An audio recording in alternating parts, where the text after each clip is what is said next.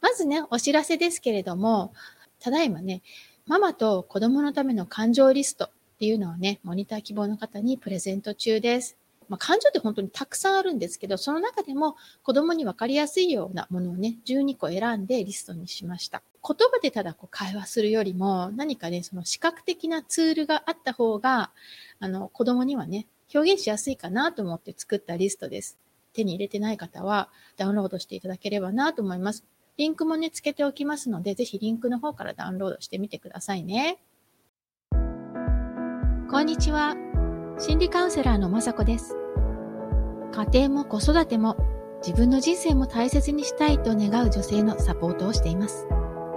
臨床心理学やポジティブ心理学、ヒプノセラピーやコーチングの手法を取り入れ、悩みを潜在的な部分からクリアにして、思い描いた未来を手に入れるお手伝いをしています。このポッドキャストでは、私自身の経験や学び、セッションを通しての気づきなどをシェアしたいと思っています。例えば、まあ、子供が怒った時に、私のことが嫌いだからママ怒ってるんでしょって言われてショックを受けた経験とか、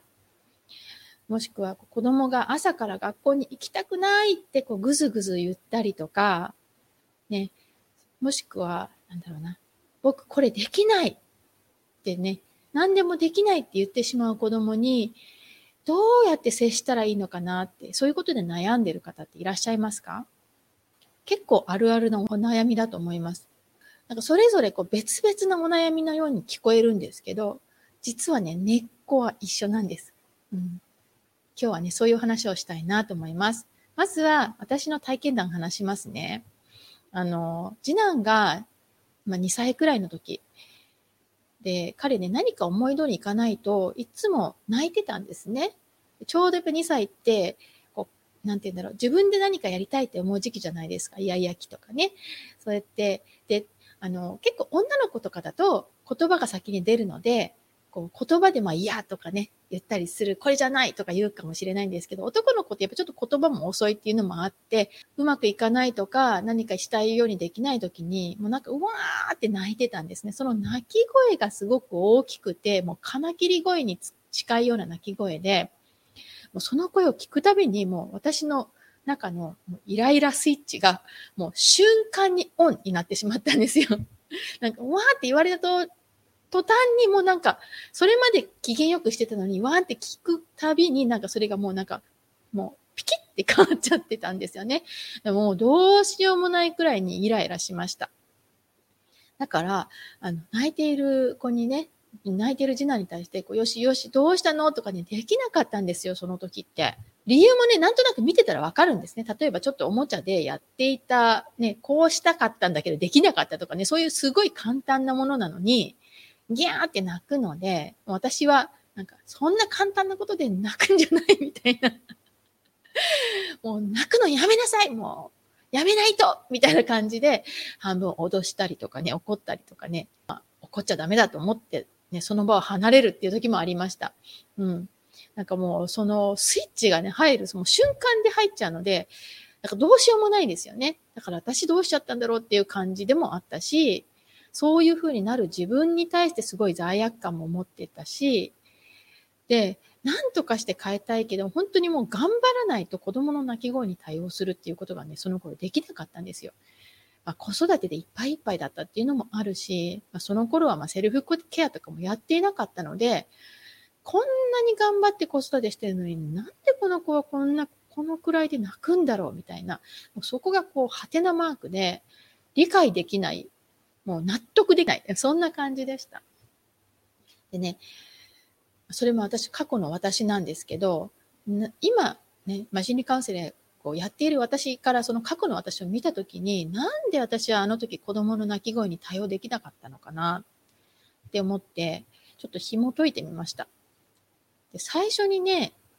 思ったのが、あ、あの頃の私って、そのネガティブ感情に関してネガティブな印象を持ってたんですね。ネガティブな感情を感じることが悪いっていうふうに思っていました。それも多分無意識に思っていました。うん。で無意識にそう思ってるから、ネガティブな感情を感じてもそれに、あの、蓋をしていたんですね。嫌なことがあってもそれに蓋をする。嫌なことがね、気持ちになったら、あと思ってこう違うことに集中するとかね、そういう感じで、その感情自体が湧き上がってくることに対して何にも行動を起こさず、それがこう引っ込むのを待ってたんですよね。で、それはね、やっぱなぜかというと、私あの、小学生ぐらいの時までにね、あの、自分の母にね、すごく怒られていたんですよ。で、なんで怒られてたのかとか、今になっても全然覚えてないんですけど、お母さんすごく怖かったんですね、その頃は。うん。だからお母さんの、こう、イライラしているところとかをすごく敏感に察知していたし、イライラしていて、ちょっと声を上げてたりしたら、もう、シュンってなって、こう、こう端っこで、あの、レゴで静かに遊ぶようなね、そういう感じでした。うちの家族の雰囲気としてもね、親が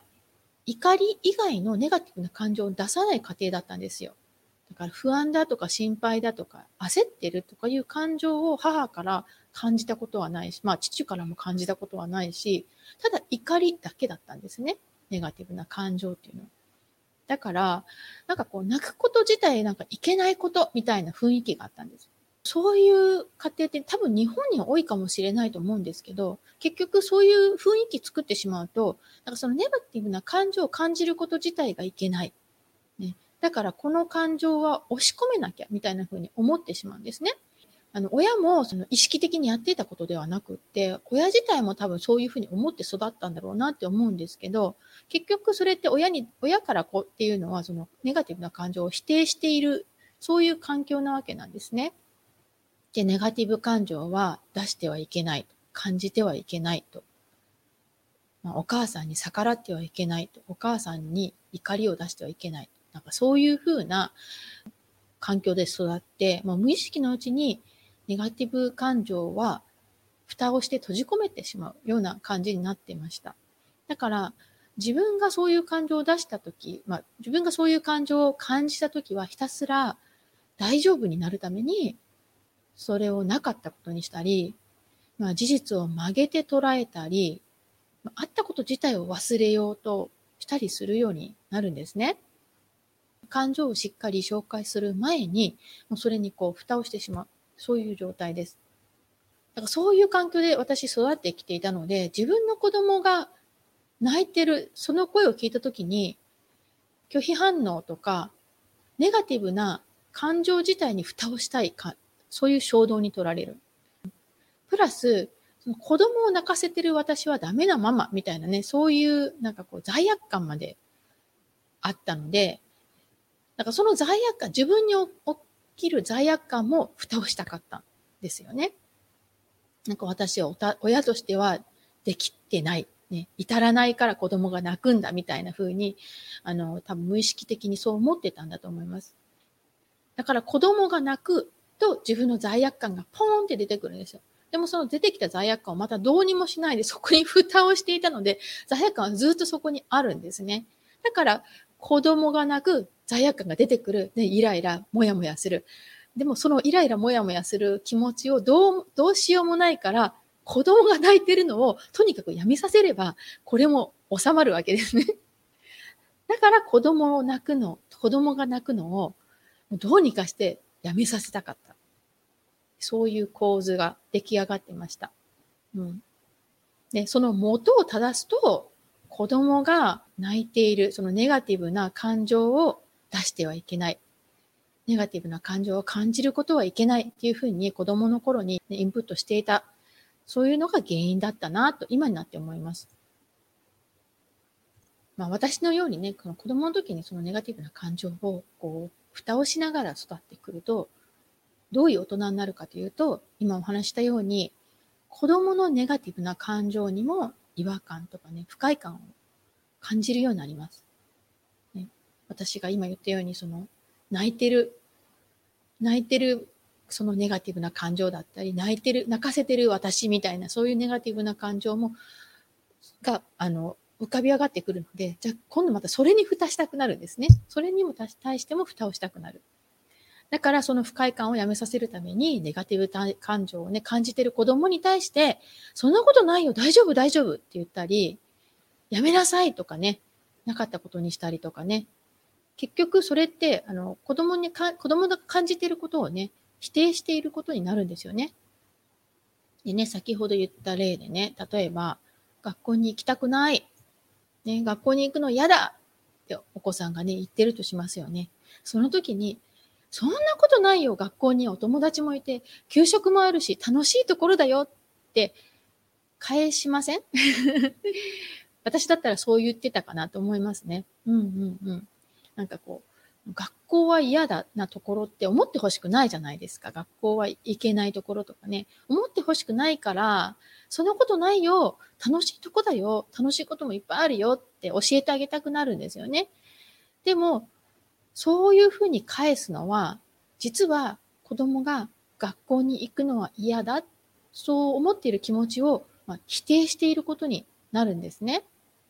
例えば、子供がすぐに僕はできないって言っちゃったりしますよね。それも同じように、そんなことないよ。君にはできることがいっぱいあるよ。あれもこれもできたじゃないっていうふうに言ってしまいません？私だったら多分言っちゃうかなと思うんですよね。で、それもやっぱり応援したい気持ちから言ってるんですよ。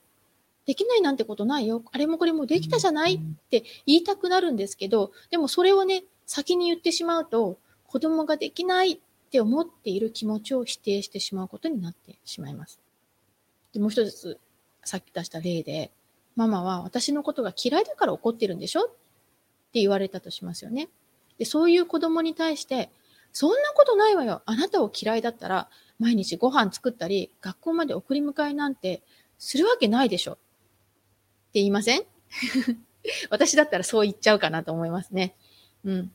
でこれもね、一見論理的に聞こえますよね。だってやっぱ、私たち子供たちのことを愛してるから毎日ご飯作ったり、学校まで送り迎えしたり、ね、洗濯したり、お家掃除したりするじゃないですか。かそのことないよ、ママこんなにいっぱいしてるんだよって言いたくなりますよね。でも、そうすぐに言ってしまうと、実は子供の気持ちを否定してるだけなんですね。感情っていうものは何か大切なものを教えてくれている。そういうサインであるっていうことを覚えておいてほしいなと思います。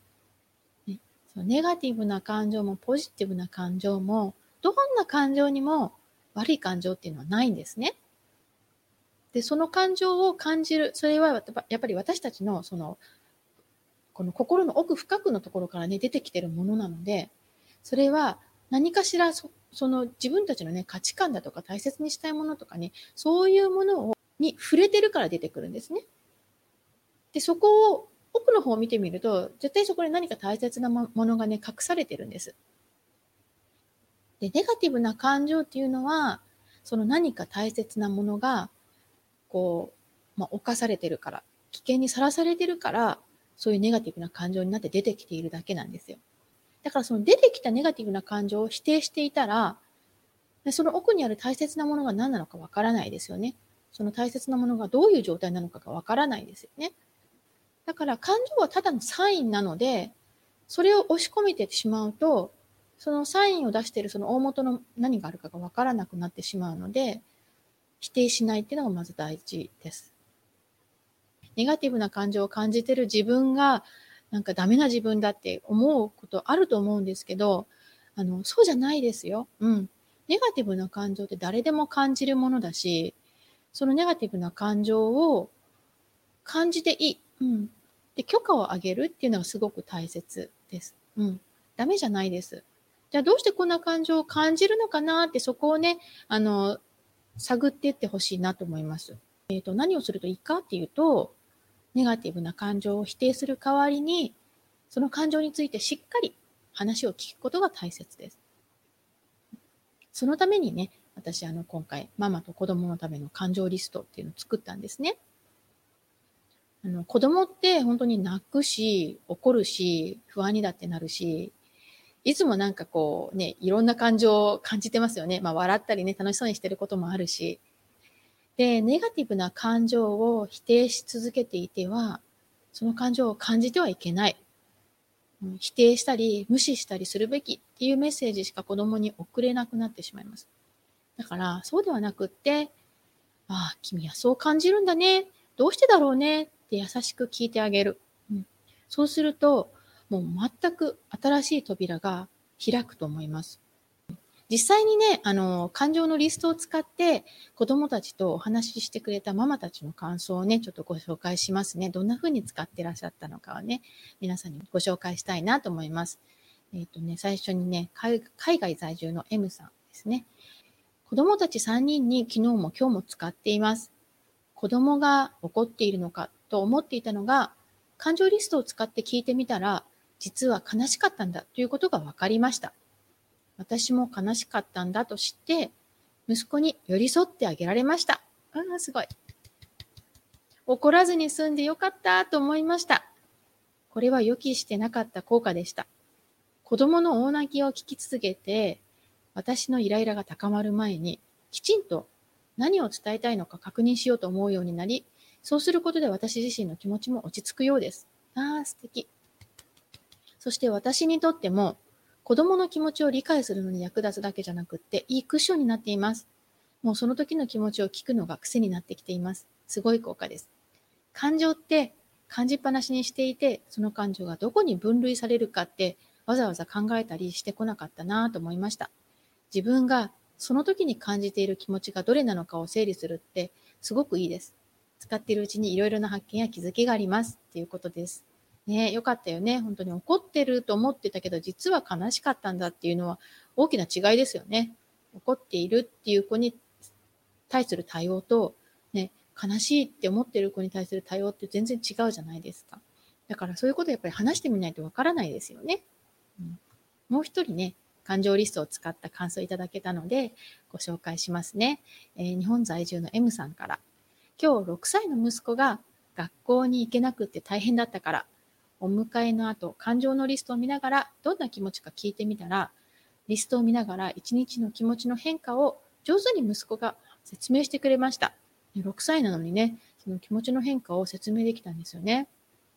気持ちの変化を説明した後、朝泣き叫んで学校に行けなかったのは不安だったからで、明日からは途中まで一緒に行ってほしいと整理できてました。あー、すごい。ちゃんとそうね、お母さんにどうしてほしいってまで言えたんですね。うん。リストがすごくわかりやすいみたいです。3歳の娘は、保育園に行くときは朝これになるって緊張するを選んでました。もう3歳のね、お子さんでもね、緊張するっていうのがわかるんですよね。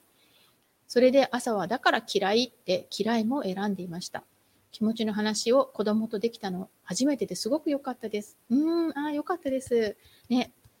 6歳のお兄ちゃんも3歳のね、娘さんもね、自分の気持ちをそうやってお母さんにね、伝えることができるんですよね。なんかこのお話聞いて私思ったんですけど、あ、この感情リストって実は感情のなんか翻訳こんにゃくみたいなのかなとか思いました。ドラえもんで翻訳こんにゃくってあるじゃないですか。まあね、あれこんにゃく食べたら何でも翻訳できるってやつなんですけど。うん。なんかそんな感じで、このリストを使って子供とお話しするだけで、その子供の感情を翻訳することができる。あ、ママはこう思ってたけど、実はこうだったんだねとか、ね、子供もまだなかなか感情を言葉にして、ね、3歳の子が、こう、ね、緊張するんだよとか言わないですよね。3歳の子緊張っていう言葉すら知らないかもしれない、知れないですよね。ぜひね、あの、ママと子供のための感情リスト、ダウンロードがね、まだの方はね、リンクから手に入れてくださいね。そしてね、最後にお知らせですけれども、近々、幸せになれる心の力、ね、EQ ですね。まあ、EQ っていうのは感情の知能指数っていうんですけれども、幸せになれる心の力 EQ アップの無料マスタークラス、行う予定ですので、えー、その募集をね、来週から始めますので、気になる方はぜひ、この感情リストもね、手に入れておいてほしいなと思います。自分のことはね、自分がよくわかってるっていうふうに思ってるかもしれないんですけど、結構ね、知らない自分もあります。うん。特にそういうふうに私のようにね、子供の頃からネガティブな感情に蓋をして育ってきた人たちっていうのは、そのネガティブな感情に紐づく思いっていうのも全部蓋をしてるんですね。だから本当に大切なものがその紐づく思いのところに本当に大切なものとか自分の価値観とか自分が大事にしたいものとかいうのがあるんですけど、あの、ネガティブな感情に蓋をしてるのでそこまでたどり着けてないんですね。うん。だからここをちゃんと見てあげることで、自分のが本当に、なんて言うんだろう、大切にしたい思いとか、うん、やりたいこととか、こういう方向に本当は行きたいとか、そういうことが、ね、見えてくるようになると思います。その感情を紐解く、自分の感情を紐解くことが一番、子供の感情を、ね、理解するのに一番大切かなと思っているので、ぜひね、そういうこともね、やっていただけたらなと思います。最後までお聞きいただきありがとうございます。この配信がためになったと思った方は、ぜひ配信登録お願いします。ただいま、子供の自己肯定感がアップする魔法の50フレーズという無料冊子をプレゼント中です。海外在住の心理カウンセラーによる子供の自己肯定感が上がる声かけのヒントがたっぷりの無料レッスンです。ご希望の方は、ショーノートのリンクからダウンロードください。URL は greenbeautylab.com forward slash magic greenbeautylab.com forward slash magic magic magic greenbeautylab.com forward slash magic magic ですね。では今日もありがとうございました。